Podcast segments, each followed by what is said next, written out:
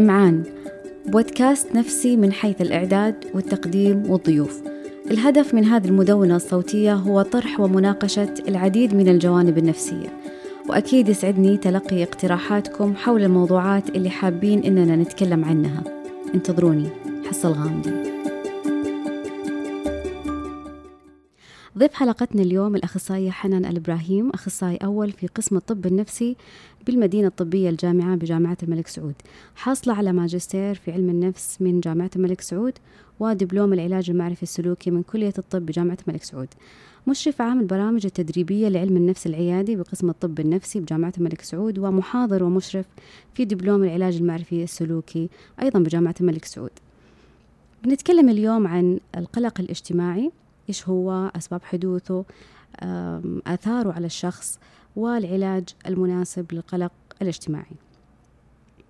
أتمنى تنال رضاكم. حصل غامدي أخصائي أول علم نفس سريري. أهلا وسهلا أستاذة حنان. الله يحييك ويعطيك العافية. الله يعافيك. آه قد يكون القلق الاجتماعي أو الرهاب الاجتماعي من الاضطرابات المدعومة بطريقة مباشرة أو غير مباشرة من من حول المصاب به. كون مجتمعنا على وجه الخصوص يثني ويفضل الشخص الأكثر خجلا وحياء. خلينا نفصل في فهم هذا الموضوع. أول حاجة أسألك كيف يعرف الشخص أنه مصاب بالقلق الاجتماعي وليس مجرد خجل؟ آه طيب في البداية عشان نعرف نفرق فيما بينهم لازم نعرف إيش يعني خجل وكيف يكون أو متى نقول أنه هذا اضطراب قلق اجتماعي. آه بالنسبة للخجل عادة تكون سمة. موجودة عند بعض الأشخاص. السمة هذه ما تمنعهم مثلا ما توصل مرحلة الاضطراب أو ما, ما يكون فيها تتضمن أعراض آه، جسدية آه، زي اللي تظهر في القلق الاجتماعي فبالتالي ما ما تؤدي إلى إعاقة في الحياة. تلاقينهم يحضرون المناسبات مثلا ما في ما صفة الخجل عندهم ما عاقتهم عن ممارسة حياتهم الاجتماعية أو المهنية أو الأسرية. آه، بالنسبة للقلق الاجتماعي آه، يحدث أنه يكون في الأعراض آه، جسدية وتكون تظهر في مواقف معينة اللي لها علاقة بالمقابلة مع الجمهور أو يكون في حكم عليك المقابلة مثلا الوظيفية أو يكون مثلا بيقدم محاضرة أو يكون مثلا أي موقف اجتماعي يتضمن إنه يكون هو تحت الأنظار فتبدأ تظهر أعراض جسدية. الأعراض الجسدية هذه آه، هي هي تفسير فسيولوجي للقلق الموجود عنده وبالتالي يبدأ يحاول إنه يقاوم في البداية هذا القلق لكن توصل مع الوقت ومع كثر مقاومة القلق إنه ينسحب من المواقف هذه ويبدأ يتجنب. آه، التجنب هذا يبدأ يأثر على حياته الاجتماعية والمهنية والأسرية. فهنا نقدر نقول إنه قلق اجتماعي. زي إيش مثلا الأعراض اللي ممكن تظهر؟ ضيق التنفس التعرق آه، الخفقان الرعشة الإحمرار.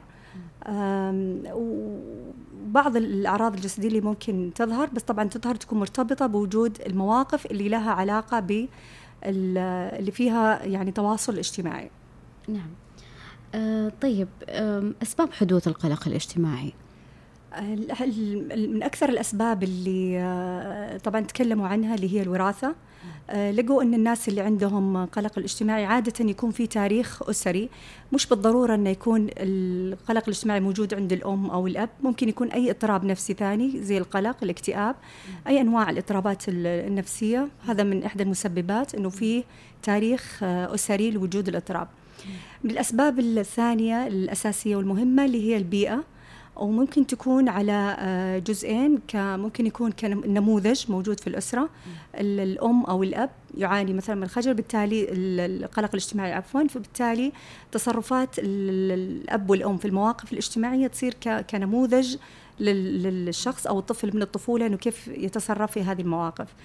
أو أنه أحيانا التربية الأسرية من الطفولة إذا كانت تعتمد على النقد الحاد والتوجيه المستمر ونقد الأخطاء بطريقة جارحة هذه ممكن تؤدي إلى أنه الشخص لما يكبر تبدأ تطلع عنده أعراض القلق الاجتماعي.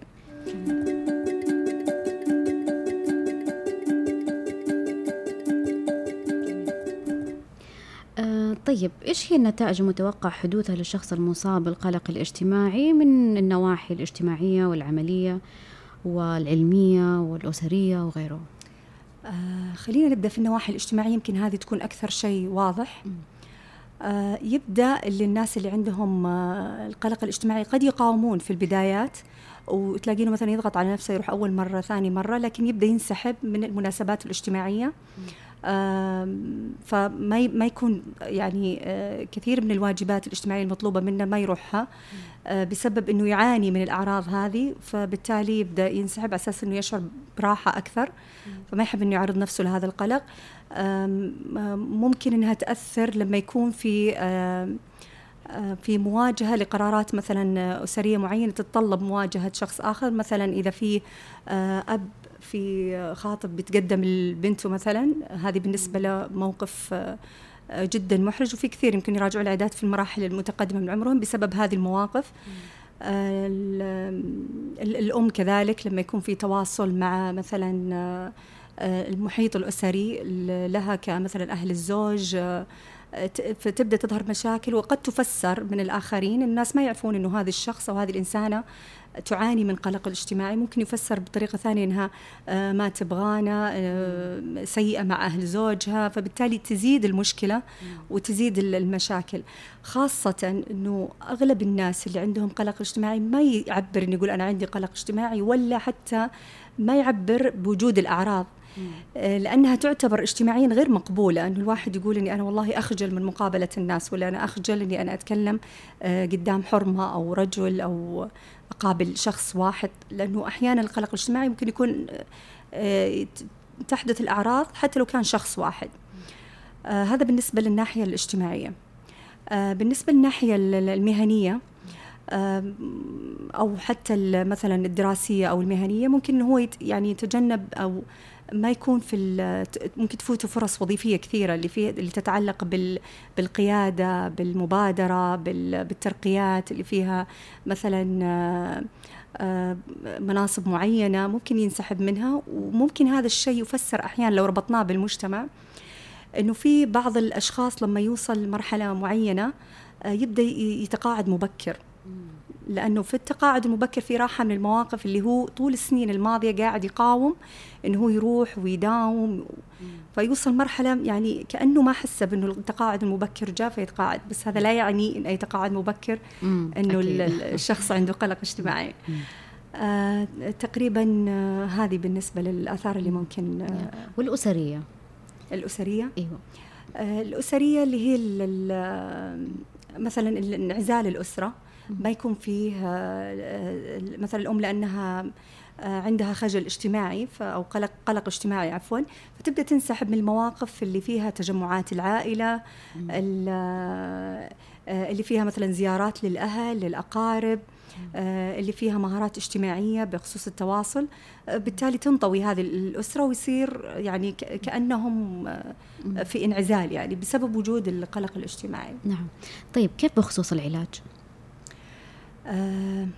بخصوص العلاج آه، طبعا في العلاج الدوائي آه، وفي العلاج النفسي اللي بالجلسات. طبعا لما نتكلم عن العلاج الدوائي التوصيات العالمية أو اللي يسمونها الجايد لاينز العالمي إنه بيتكلم عن إنه إذا كان القلق الاجتماعي من شديد طبعا شديد لازم ياخذ دواء مع العلاج النفسي. لكن إذا كان آه، القلق متوسط فيفضل إنه يخير العميل هل وده مثلا يستخدم علاج نفسي آه، في البداية وبعدين يضاف له الدواء يعني يعني نعطيه الحقية في تجربة العلاج النفسي نعم. اللي هي بالجلسات. آه، اذا حس انه والله ما يقدر مش ما يقدر لأنه هو ضعيف ولا إنه ما يقدر لكن أحيانا يكون درجة القلق أعلى من إنه هو يقدر يسوي الفنيات الموجودة في العلاج. ففي هذه في هذه الحالة ممكن نبدأ بعلاج آه، آه، دوائي مع آه، سلوكي. طبعا في البسيط يفضل إنه يبدأون بالعلاج بالجلسات. نعم.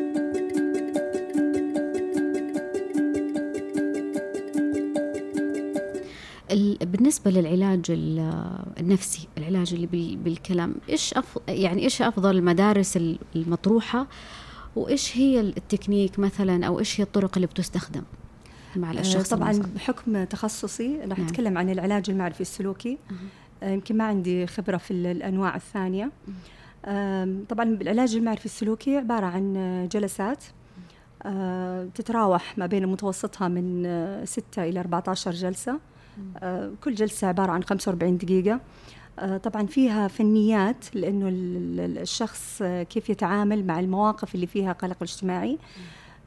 لكن أنا قبل قبل ما نتكلم عن العلاج النفسي في شيء جدا مهم مرتبط بالعلاج النفسي ويكون جزء منه اللي هو المهارات الاجتماعية. وطريقة الربط اللي قاعد يصير آه، للشخص عشان كذا هو يصاب بالقلق الاجتماعي أو تفسيرنا للقلق الاجتماعي. آه، عادة الناس اللي اللي يروحون مثلا للمواقف الاجتماعية آه، دائما يفكر أنا دائما أسميها الكشافات اللي إحنا نحطها على نفسنا ما نحطها على الآخرين. مم. فهو طول الوقت يفكر في إيش ممكن يقولون عني آه هل ممكن أغلط؟ إيش بينتقدوني؟ آه كيف شكلي مناسب ولا مو مناسب؟ آه بقدر أدخل ولا ما بدخل؟ بتلعثم ولا ما بتلعثم؟ تظهر علي الأعراض ولا لا؟ طب لو عرض طلعت الأعراض إيش بسوي؟ آه كيف حتصرف؟ طب لو بانت إيش ممكن يقولون عني؟ هذه الأفكار تدور في ذهن الشخص وهو رايح للمواقف الاجتماعية. طبعا عادة الأشخاص اللي عندهم القلق الاجتماعي ما وصلوا لمرحلة الوعي أنه في أفكار هي اللي تسبب لي هذا الإزعاج أو هذه الأعراض. طيب صراحة لو إحنا فكرنا لو أنا كذا جالس مع نفسي وأقول إنه الناس قاعدة تنتقدني قاعدة تزدريني هذا شيء مقلق. أصلا فكرة كفكرة مزعجة. طيب لو أنا دخلت وعندي هذه الفكرة هي قلنا مزعجة صح ولا لا؟ طيب الجسم إيش يصير معه لما هو يفكر في أشياء يعني زي هذه قلقة يعني ترفع عنده القلق إنه ترى الناس بتنتقدك ترى شكلك مو بزين ترى تبدأ الجسم يتفاعل فسيولوجيا مع القلق. هي فكرة جت الفكرة هذه ورفعت عنده القلق فبالتالي طلعت الأعراض. تطلع الأعراض أول ما تبدأ تطلع تطلع شوي شوي ما هي بدرجة كبيرة. لما تبدأ تطلع الأعراض يبدأ يلاحظها وش يبدأ يقول نفسه؟ أوه طلعت الأعراض. الحين أنا ما حقدر أسيطر. الحين زادت. لما هو يفكر يرجع يفكر في هذه الدائرة إنه زادت الأعراض تبدأ الأعراض تزيد زيادة وبالتالي يكون في نفس الدائرة. أهم شيء قبل ما نبدأ العلاج إنه الشخص يفهم هذه الدائرة اللي هي قاعد يدور فيها. لما لما تصير هذه الأشياء هو يبدأ عشان هو يحاول يسيطر على هذه الأعراض يبدأ يسوي شيء إحنا نسميه سلوكيات أمان نعم. زي إيش؟ مثلا تلاقين الناس اللي عندهم قلق اجتماعي يجي أول واحد. أساس إنه يعني ما حد يشوفه وهو داخل فيبدأ يقعد لحاله. أو إنه يحاول يدخل معاه أحد ويكون هذا الأحد قدامه. أساس إنه هو حيبدأ بالسلام. أو إنه مثلا يقول لك أنا ممكن أضغط على نفسي أدخل بس ما حعلي صوتي. أه وأحاول مثلا أنا أشد عليه يديني. أه ممكن أسلم وأجلس. وبعدين أه طول ما هو يجلس ممكن يلعب بالجوال يكلم أحد جنبه. لما نسأل دائما متى تزيد الأعراض؟ لما أحد يناظرني لما أحد يركز على الكلام. ممتاز. ممكن يتجنب أشياء يكون هو في الواجهة زي إيش؟ صب القهوة مثلا. آه، تقديم شيء لأحد الرد مثلا بصوت عالي. مم. أو أنه يبادر مثلا بسلام شلونك يا فلانة ولا شلونك يا فلان؟ هذه بالعادة ما تكون موجودة عندهم أساس أنه ما يكون في لفت أنظار لهم. مم. كل هذه السلوكيات تحدث سلوكيات الأمان على أساس هو يشعر بالراحة هي راحة مؤقتة لكن في كل موقف تزيد. نعم. طبعا يستمر الإنسان المصاب بالقلق الاجتماعي في هذه الدائرة وكل مرة يروح موقف اجتماعي يصير نفس الموقف. هو ما يعي بالأفكار اللي تجي واللي تسبب القلق لكنه يعي. بوجود هذه الأعراض. هو رابط إنه هذا الموقف تجيني هذه طب هذه شلون أسيطر عليها؟ فهذه كل في العلاج النفسي إحنا نحاول إنه أول شيء يعي ونستبصر إنه هذا اللي قاعد يصير لك. بالتالي الخطوة الثانية شلون إحنا نتعامل مع هذه الأفكار وبعدين شلون إحنا نتعرض من دون ما نستخدم هذه الأشياء اللي تخلينا نطمن. فبالتالي القلق معها أول مرة حيزيد وبعدين كذا يبدأ ينزل تدريجيا. وهذه طبعا فنيات تحتاج شرح مع كل جلسة علاجية. آه، المهارات الاجتماعية من الأشياء اللي جدا ضرورية. في العلاج القلق الاجتماعي. ليش؟ لو إحنا جينا نفسرها آه الشخص صاحب القلق الاجتماعي لما يدخل ما عنده مهارات اجتماعية يعني لما يدخل يدخل بصوت منخفض متجنب ما في تواصل بصري. فبالتالي آه طريقة السلام تكون شوي فيها انسحابية. الناس الآخرين ما يعرفون إنه فلان عنده والله قلق اجتماعي لكن هم لهم الشكل الخارجي اللي هم شافوه. الشكل الخارجي اللي شافوه عبارة عن إيش؟ شخص متجنب ما يبغى يسلم علينا. فبالتالي يتركونه بحاله يعني خلاص كيف؟ وهو ما يبغى يسلم اللي يريحه. أو هو شايف نفسه. أي هو شايف نفسه مثلا ما يبغى يسلم علينا والله بكيفه مسوي نفسه ما شافنا وهكذا. فبالتالي هم حيتصرفون بطريقة تجنبية فيتجنبونه. هو شلون حيفسر هذا التجنب؟ هم يبوني. ما يبوني. فبالتالي تزيد المشكلة. ما يبوني يحتقروني ما سلموا علي.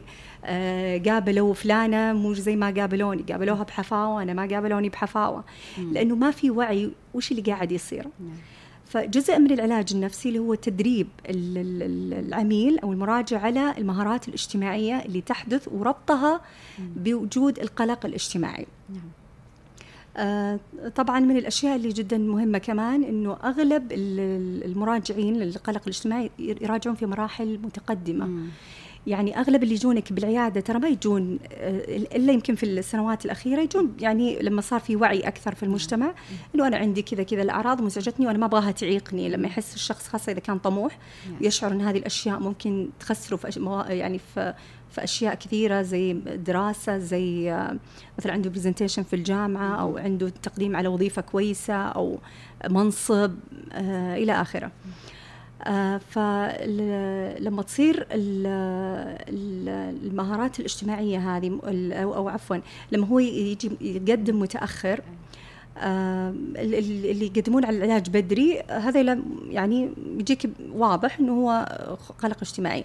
لكن اللي يتأخرون يجون بأعراض اكتئاب في الغالب.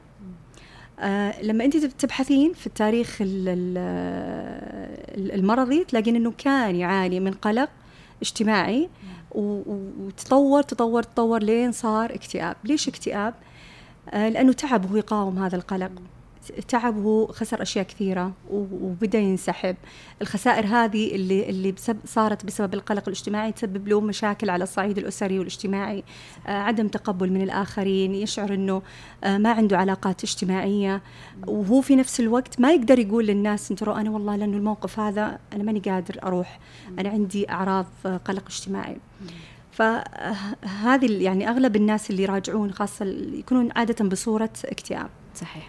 طيب كيف بخصوص الأسرة؟ إيش الأشياء اللي ممكن نقولها للأسرة؟ آه، أثناء العلاج. آه، عشان يساعدون الشخص المصاب بالقلق الاجتماعي.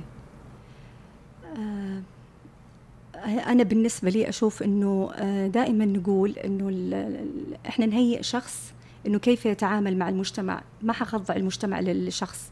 مثلا ما يجي واحد يقول لك إنه طبيعة العمل فيها كذا وإنه ما حقدر أغير المجتمع لكن أنت شلون حتتعامل مع هذه الأشياء؟